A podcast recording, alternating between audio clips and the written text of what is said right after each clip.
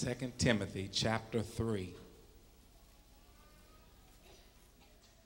That sixth verse reads For of this sort are they which creep into houses and lead captive silly women laden with sins, led away with divers lusts.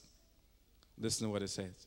For of this sort are they which creep into houses and lead captive silly women. I want to talk about creeps and silly women.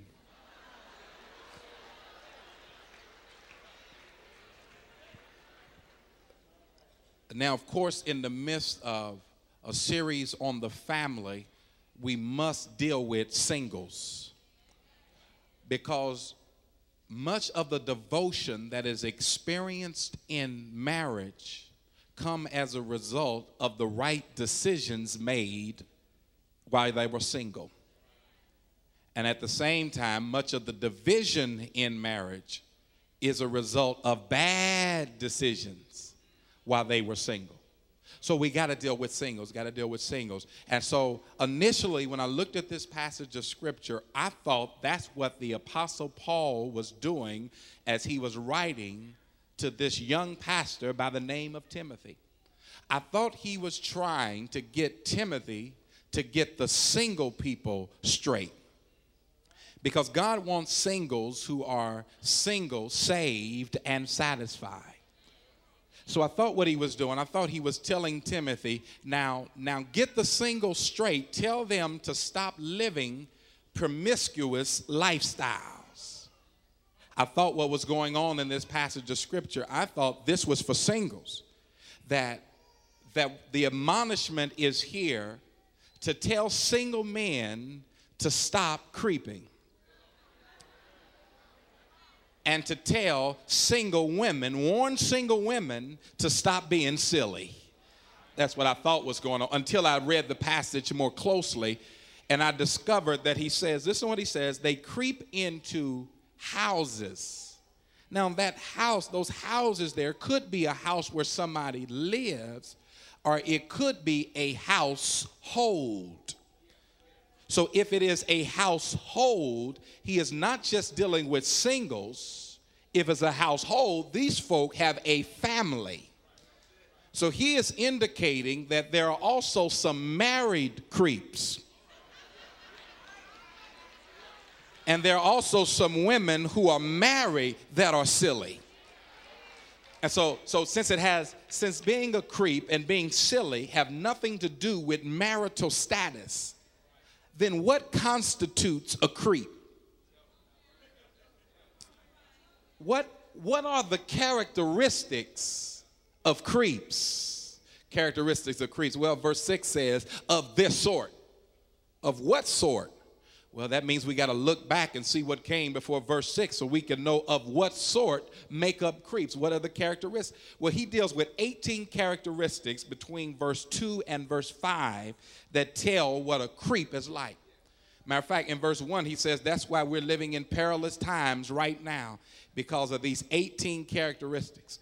And of course, I don't have time to go through all 18 of them, but in verse 2 and 3, and 4, there's a lot of love in there. If you look in verse 2, 3, and 4, it talks about love and lovers. It's a lot of love in verses 2 through 4. But the problem is the love is directed in the wrong way. You don't believe me? Listen to what it says in verse 2 lovers of their own selves. And that word covetous actually could be translated lovers of money. In verse 3, without natural affection. A better translation is without family love. Verse 3 despisers of those that are good. It is not loving those that are good. Verse 4 lovers of pleasure more than lovers of God. So there's a lot of love going on, but the love is perverted love, it is misdirected love. There is no love of God. There is no love of others. It is only a love of self, a love of stuff, and a love of that which is sensual. So a creep is one who has misdirected love. Somebody say, well, what's wrong with loving self? Well, any love of self that is not expressed in the love of others is misdirected love. And misdirected love is lust. And then you talk about the love of money. Paul has already said that is the root of all evil. And if you run into somebody that doesn't love things that are good, they don't love God. And if you find somebody who loves pleasure more than they love God, that person will do anything because they have erected pleasure as the center of their worship. Anybody who gets caught up in hedonism, or materialism, hedonism, the love of pleasure, materialism, the love of things, that person will do anything as long as I can get pleasure out of it. As long as I can get some stuff out. I don't care who I tear down. I don't care what marriage I mess up. I don't care whose life I ruin. I don't care whose self esteem I damage. I don't care. As long as they can get pleasure, as long as they can get stuff, they'll do anything. And watch this misdirected love. Because anytime you run into somebody with misdirected love, the next time you see them, they'll be creeping. Characteristics of a creep, misdirected love. Not only that, verse 5 says they have a form of godliness, a fashion of godliness. They look at religion as a fashion.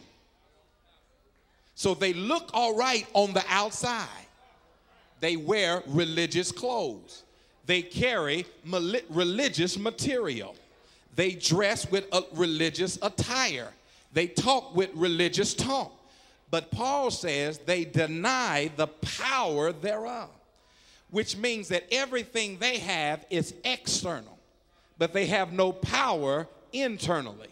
They got it right on the outside, but they have no power on the inside. They got the talk, but they don't have the walk. They have the words, but they don't have the work. They have the religion, but no relationship. They have the appearance, but no anointing. Now, look at what I'm saying. They have, look, they have a form of godliness, but they deny the power.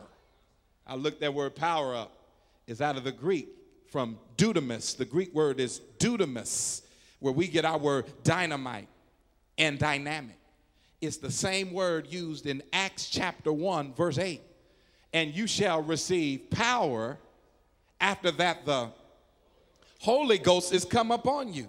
So, what he is saying here in this passage of scripture in 2 Timothy 3 and 5, if you got some folk who dress right and talk right, but underneath the skin, they know nothing of Holy Ghost power.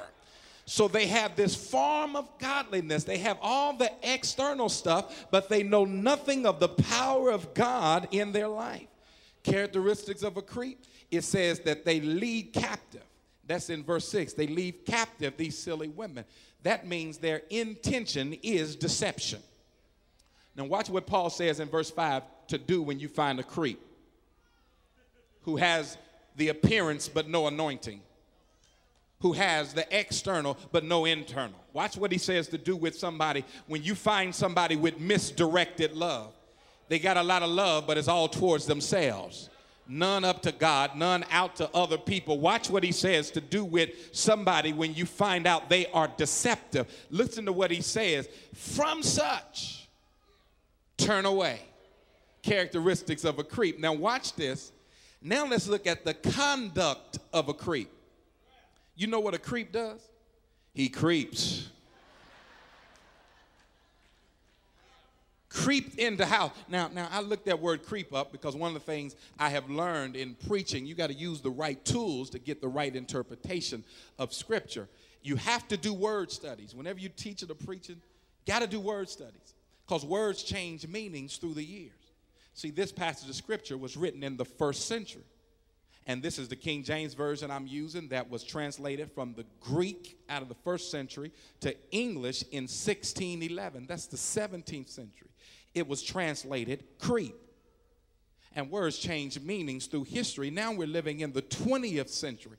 And I did not want to make the mistake of using a 20th century contemporary definition of something Paul did not mean in the first century. I wanted to know not what is meant by that word today as we look it up in our English dictionary, but what was meant in the first century when Paul wrote it. So I looked up this word creep. And you know what?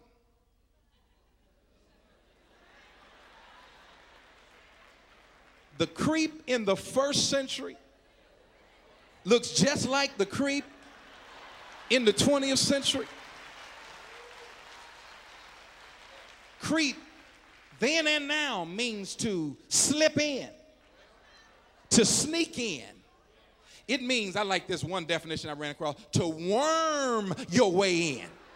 And whatever a creep does, he worms his way in.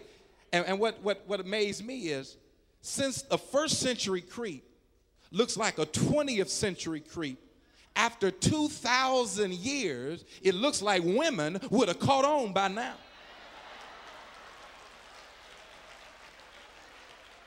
What does a creep do? He creeps. He sneaks. Look at what he does. Creeps into houses. I wonder why he didn't just walk up to the house. Why are you slipping in? Why are you worming your? Why don't you just walk up to the house, knock on the door, and go in? Why creep in? That's because of verse 5 a form of godliness. They don't want to mess up the appearance. They want people to really think they live in verse 5, but actually they live in verse 6. Because if they if they just walk up to the door, they may still have on their church clothes. It messes up their appearance because you got to understand the kind of house they go into.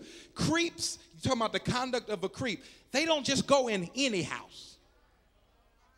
They don't just go in every house they see. No. They they don't they they go into silly women's houses. Because anytime you want some crazy things done to you, you can't go to a sound woman's house.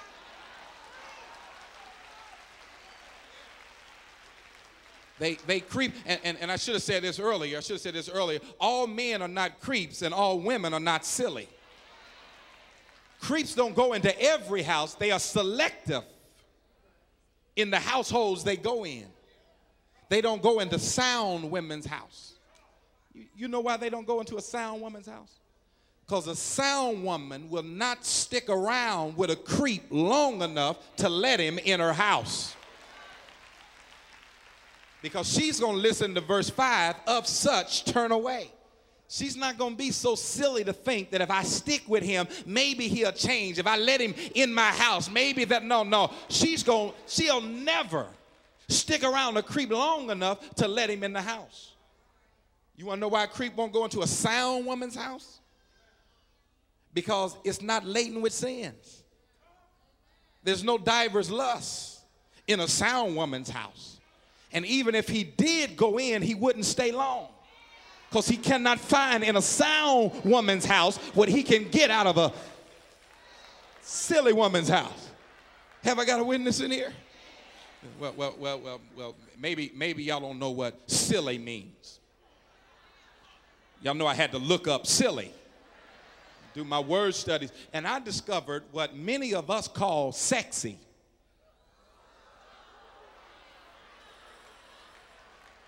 The Bible says is silly.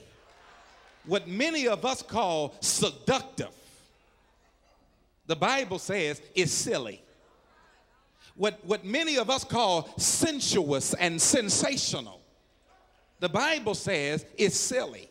Silly, silly, silly. Silly means, one, one definition said little. They go into little women's houses. Weak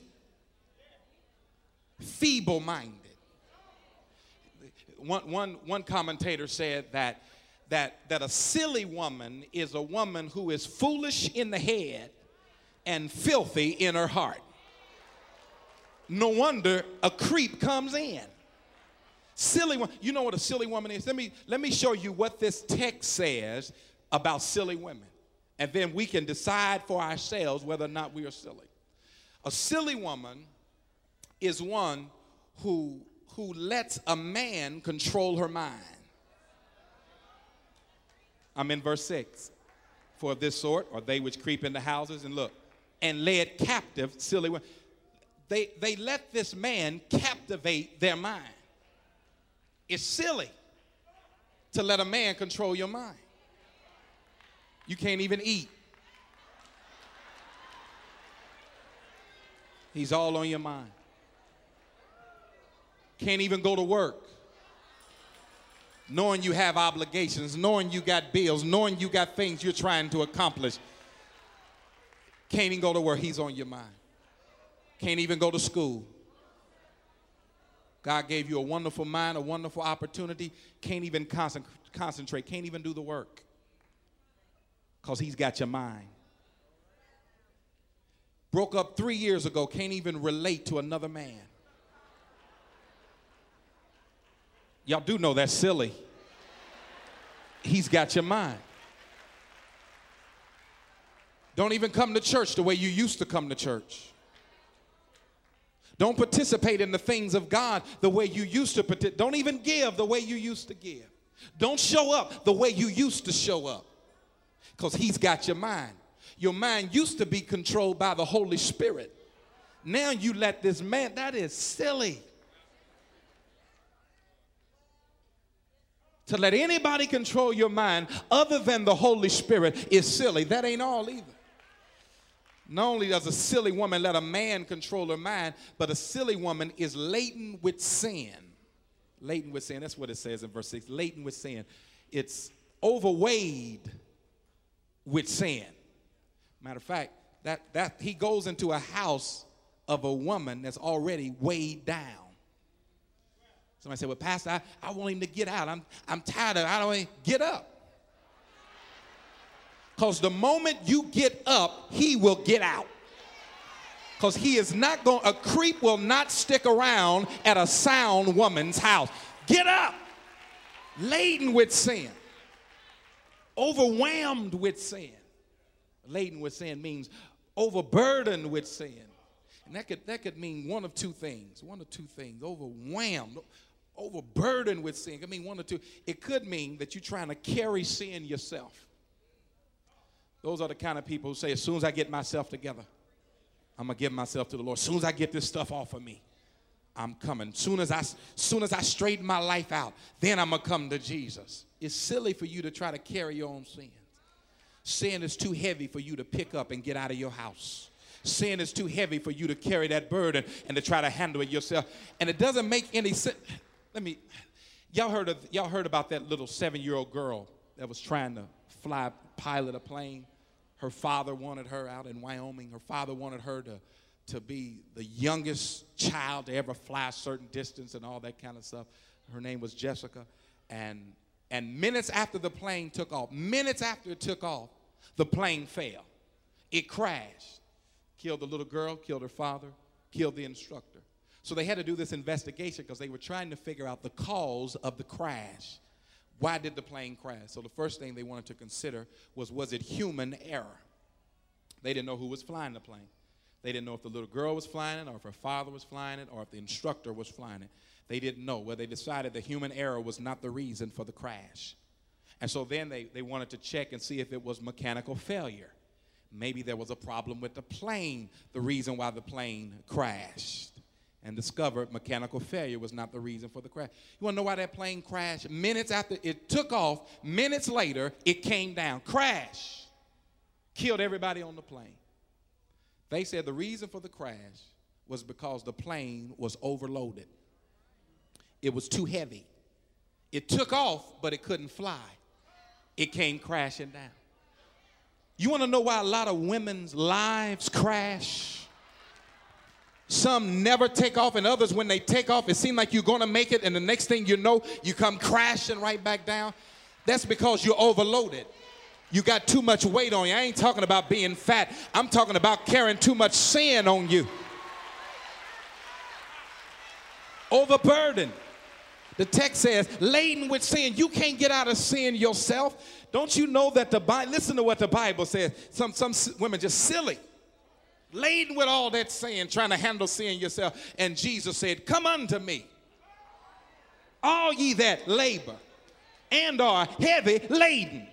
I'll give you rest. If you want to get rid of sin, you're going to hook up with Jesus Christ because can't nothing wash away your sin except the blood of Jesus. Silly, silly, silly. Overburdened, weighed down with sin. Maybe it's not trying to carry sin, maybe it is the guilt of sin laden with sin. Maybe it is the guilt. Guilt is a heavy burden. You ever done something you shouldn't have done? I just want to talk to some honest people who will be honest with.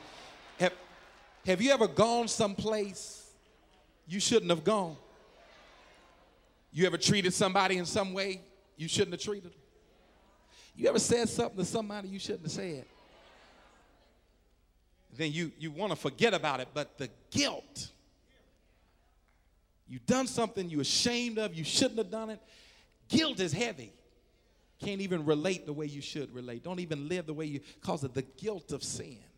It's a burden.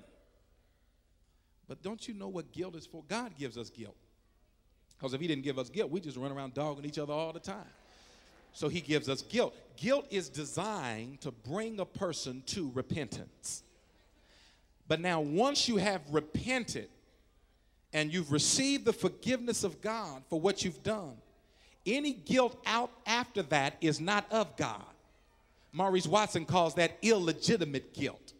That once God has forgiven you of a sin and you still feel guilty, that guilt is not from God. That is the devil trying to weigh you down so that you let creeps in your house and do stuff you don't have any business doing. Don't you know that once God forgives you, you are forgiven? It's silly to walk around feeling guilty over stuff God already forgave you for. You do know He'll forgive you. Why are you feeling guilty? He's already, matter of fact, in the Bible it says when God forgives you, He places your sin in a bag and then He sews up the bag. The Bible said when God forgives you, He takes your sin and He throws it into the sea of forgetfulness, never to rise against you in this world nor in the world to come. The Bible says when God forgives you of your sin, he casts your sin behind his back. I looked at that. The Bible says he casts your sin behind his back. God is a spirit. They that worship him must worship him in spirit. He doesn't have a back. He's a spirit. So, what he's done with your sin when you repent, he takes your sin and he casts them behind that which is not there, which means that your sins are not there either. Hebrews 10 and 17 says, He will remember your sin no more. Now, if God has forgotten about your sin, why do you keep remembering your sin? Is He forgiven you? Stop being silly. Matter of fact, Psalm 103 says, He casts your sin as far as the east is from the west. I like that. I like that. I like that. Notice He doesn't take your sin and cast them as far as the north is from the south. Because you can start off heading north, and if you head north long enough, you end up going south. You can start off heading south. Head south long enough, you end up going north. He didn't cast your sin as far as the north is from the south but as far as the east is from the west. Because you can start off heading east and walk all around the world, and you'll never see west unless you turn around. Pastor, what are you talking about? I mean, when God forgives me of my sin, He casts it as far as the east is from the west so that I don't ever have to see those sins again unless I turn around. And I don't know about you, but I've come too far to turn around now. And then Peter says, he has taken our sins out on a hill called Calvary, and he's nailed our sins to the cross. It's silly of you to feel guilty when God has already forgiven you. You want to know what a silly woman does? Lets a man control her mind. She's laden with sins, but also a silly woman has a lot of lust. Still in verse 6. It says divers lust. Divers. Different lusts. Another translation said various impulses. I wonder why I didn't put, put which lust. What specific lust go on in this house? I'm glad they didn't put the specific lust because somebody say, well, that's not my house. Because now, whatever your lust is, I wish I had somebody listening to me, maybe the same lust going on in this house. Diverse lusts, various lusts, a lot of sexual sordid sins go on in a silly woman's house. And I looked at this again last night, and the Spirit said, Jeffrey Johnson, that's why the creep is there in the first place. He is not there for the woman, he is there for the sin and the lust. See, because some silly woman right now listening to me saying, Well, he loves me, that's why he's here. He has a lot of love, but it's misdirected love. And misdirected love is lust, and lust has a way of finding lust. And you think he's there for you? You think that creep is in that house for you? If any woman is in that house, he'd be in that house. He's not there for the woman, he's not there for the, the person, he's there for the perversion. He's there for the lust. No, Pastor, you don't understand. He loves me. He snuck in. He slipped in. Couldn't even walk up to the door and treat you like a human being and respect you as a woman. He wormed his way in. He was deceitful in getting in. No, Pastor, he's there for me. All right, all right. Uh, let me. I'm just talking to silly women, right? I'm not talking to everybody right now. I just want to talk to some silly women right now. You think he's there for you? Let's see. You get rid of the latent sin, and you get rid of the various lusts. And if he stays, he's there for you. But if he leaves with the sin and the lust, then you know he'll go to any woman's house. Silly woman. You know how I know she's silly? Verse, six, verse 7 says, She's learning, but she never comes into the knowledge of the truth. She's always learning. She's at church every Sunday. She's learning. She's at every Bible study, every Sunday school. She's learning. She's showing up for workshops and seminars. She got a big old Bible and all the books that are out on singles and couples, and she's ever learning. She goes to every workshop she's learning. She's been watching Oprah and Phil and Montel and Ricki Lake. She's learning. Jenny Jones, Jerry Springer. She's ever learning. Her friends give her all kind of advice. This is what you should do, girl. If I was you, I'd do this. Eh, ever learning. She's always learning. She's been to every psychologist in town. She's spoken with every psychiatrist. She's made appointment after appointment to speak to the church counselor and the pastor of her church. She's ever learning. But she's never coming to the knowledge of the truth. She doesn't even recognize the truth. She's silly. She hears so much She's even heard the truth, but she doesn't recognize it. Jesus said, My sheep hear my voice. He said, There are a lot of voices out there, but my sheep hear my voice. And they follow me. Another they will not follow. We have to learn how to recognize the truth. Stop being silly. Well, let's look at let's look at the consequences of creeping. Let's look at the consequences of what happens when you start creeping. Because somebody said, I'm, I'm grown, I do what I want to do. Don't tell me how to live my life. I'm grown. Do what you want to do, but I'm going to let you know the consequences of creeping. slipping and sliding and sneaking and worming your way into relationships and families and women's houses laden with sin and love. I want to show you the consequence of it. Notice one of the consequences. It speaks of the men creeping in, but it never mentions their coming out. It speaks of their entrance, but it never mentioned their exit. There are some things you get in it's hard to get out. Ask any drug addict, ask any alcoholic, ask any person addicted to sex. Some stuff you get in. But it's hard to get. Well, Pastor, you know they didn't stay in that house. No, they didn't stay in there physically. But when they left, where were they psychologically? Where were they emotionally?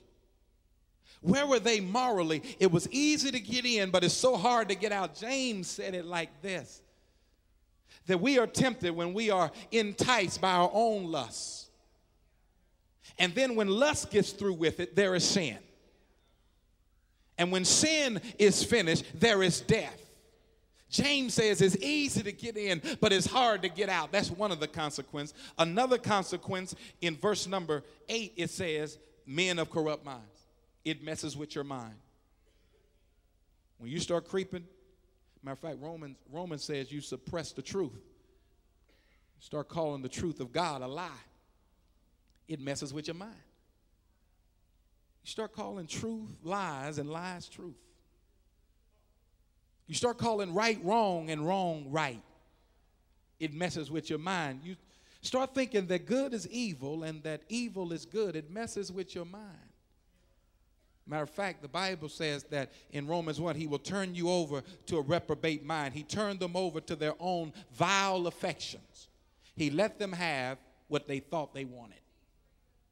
Mess with their mind. Paul says you start glorying in what you ought to be ashamed of. Start boasting about what you ought to be ashamed of. Boasting about how many women you slept with. You ought to be ashamed of that. Boasting about fornication, you ought to be ashamed of that. Boasting about adulterous affairs, you ought to be ashamed of that. Boasting about homosexual activity, you ought to be ashamed of that. But it messes with your mind and you start boasting about stuff you ought to be ashamed of. That ain't all it does either because it says reprobate. That's how it closes in verse 8. When you start creeping, you become a reprobate concerning the faith.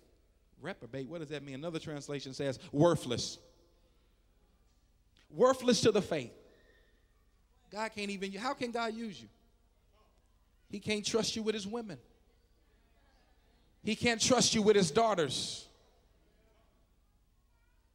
Reprobate, worthless concerning the faith. How can you direct the choir when you're trying to sleep with the choir members? How can you teach the class when you're trying to creep into your students' houses at night? How can you pastor the church when you're trying to run with every woman in there? He can't even trust you with his own daughters. You are worthless concerning the faith. He wants to use you. You wouldn't trust that kind of man with your daughter.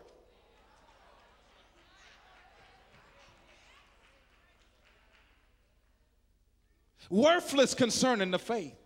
That ain't all. That ain't all either. I'm trying to let somebody know the consequences of this thing. Verse 9 says, But they'll proceed no further.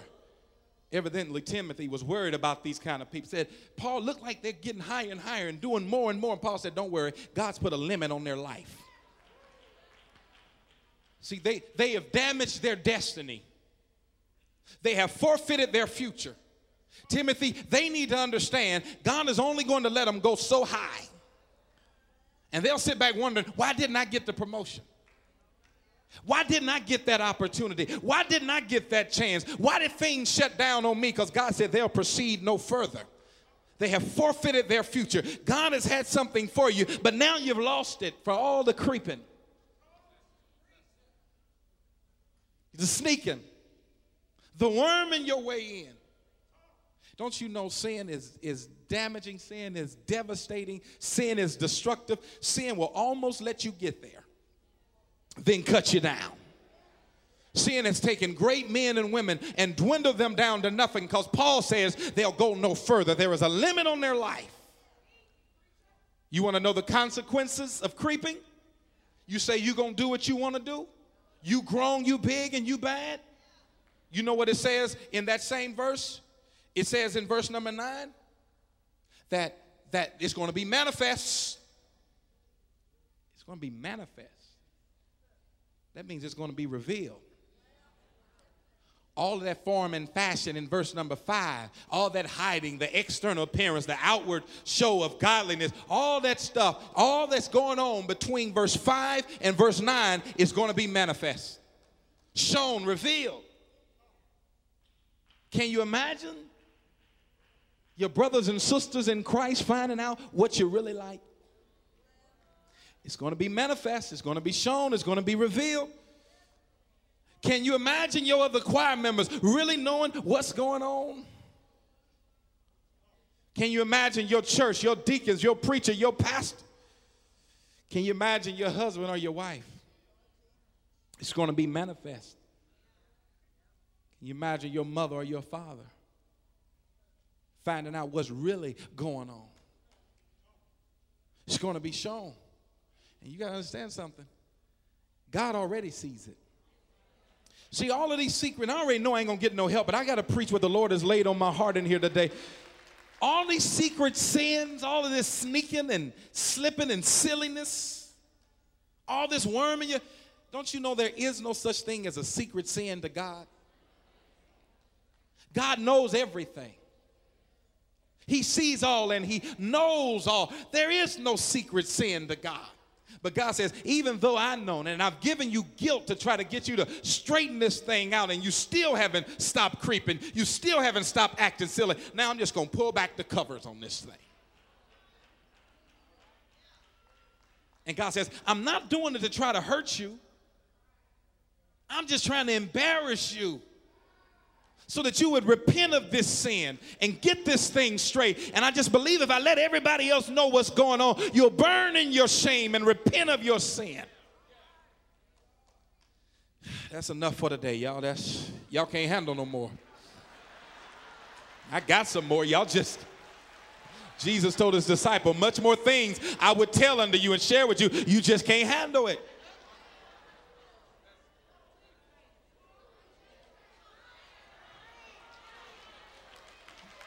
But I cannot close without telling us how to conquer creeping. I'm not going to let somebody creep out of here the way they creeped in here. No, we're going to conquer some creeping in here.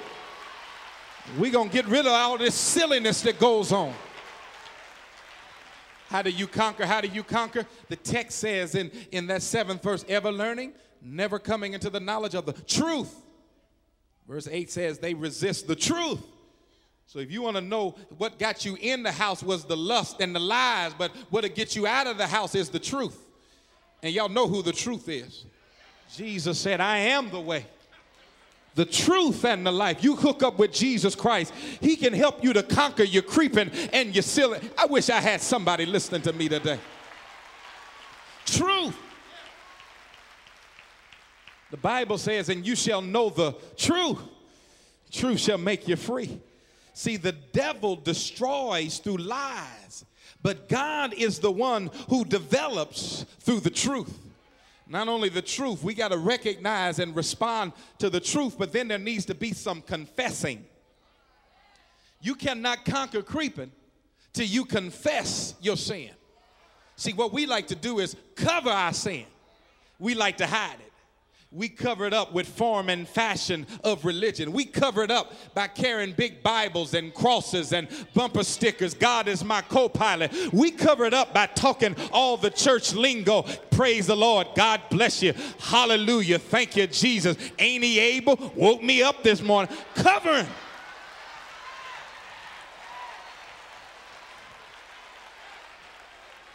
The Bible says that he that covereth his sin he that covers his sin shall not prosper, but he that confesseth and forsaketh shall find mercy. Confess sin. Because if we confess our sin, he's faithful and just. He'll forgive us of our sin. Then he'll cleanse us from all. I dare you to confess your sin Tell God, God, I know I've been a creep, but I'm sorry for my creeping. Tell God, I know I've been silly, but I'm sorry for my silliness. I confess my sin. And you know what happens when you confess?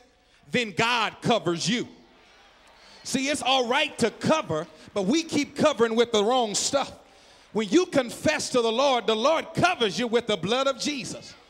That's what justification is all about. When I tell God I'm sorry, God, I know I messed up. I agree with you, God. I've done some things I shouldn't have done. I call it what you call it creeping and silliness, but I'm sorry. You know what God will do? He takes the blood of Jesus. Oh, I wish I had somebody that understood justification. Then He covers me. Oh, hallelujah to His name. Isn't it good to know God will cover you with the blood of Jesus? Now, let me show you what happens when God covers you.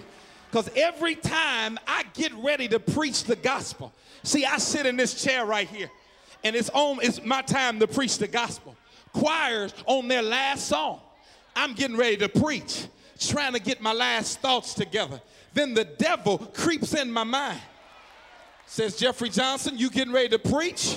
I'm like, yeah, I'm getting ready to preach. Then the devil starts running these reruns in my mind.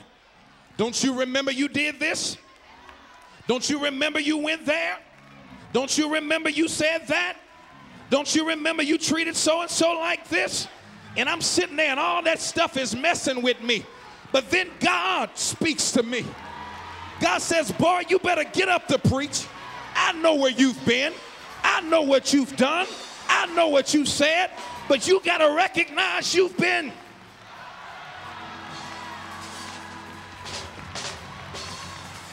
And it would be silly of me to stay in that seat when I've been covered by the blood. But not only will the blood cover you and justify you, but the blood will sanctify you. Well, what does it mean to be sanctified? That means when I'm covered, the blood of Jesus gets under the covering, takes out my creeping and takes out my deceit and takes out my lying and takes out my silliness and takes out my craziness. Won't he wash you? Won't he cleanse you? What can wash away my sin? Nothing but the blood of Jesus. How many of you know what it means to be cleansed by Jesus? Want the blood of Jesus?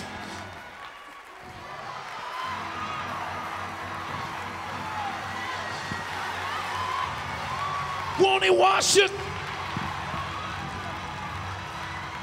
Won't he cleanse you? Won't he give you another chance? Can you say yeah? Yes. Yes. Talk about me as much as you please, but I've been covered. Hey, hey, hey, hey, hey, hey, covered by the blood. Won't he forgive you? Won't he forgive you? Won't he forgive you? Won't he give you another chance? Won't he wash you? I'm talking about somebody that's messed up. Maybe y'all ain't never been to the wrong place. Maybe y'all ain't never said the wrong stuff. Maybe none of y'all ever been creeping. Maybe none of y'all ever been silly. But if you've messed up and you've trusted Jesus, won't he wash you? Oh, I know I got some folk who don't mind telling the truth, who don't mind testifying in here. Won't he wash you? Oh, no, I know I got some folk in here somewhere who are not ashamed to let folk know that God has brought you from a mighty long way. Won't he wash you? Won't he cleanse you? Can you say yeah?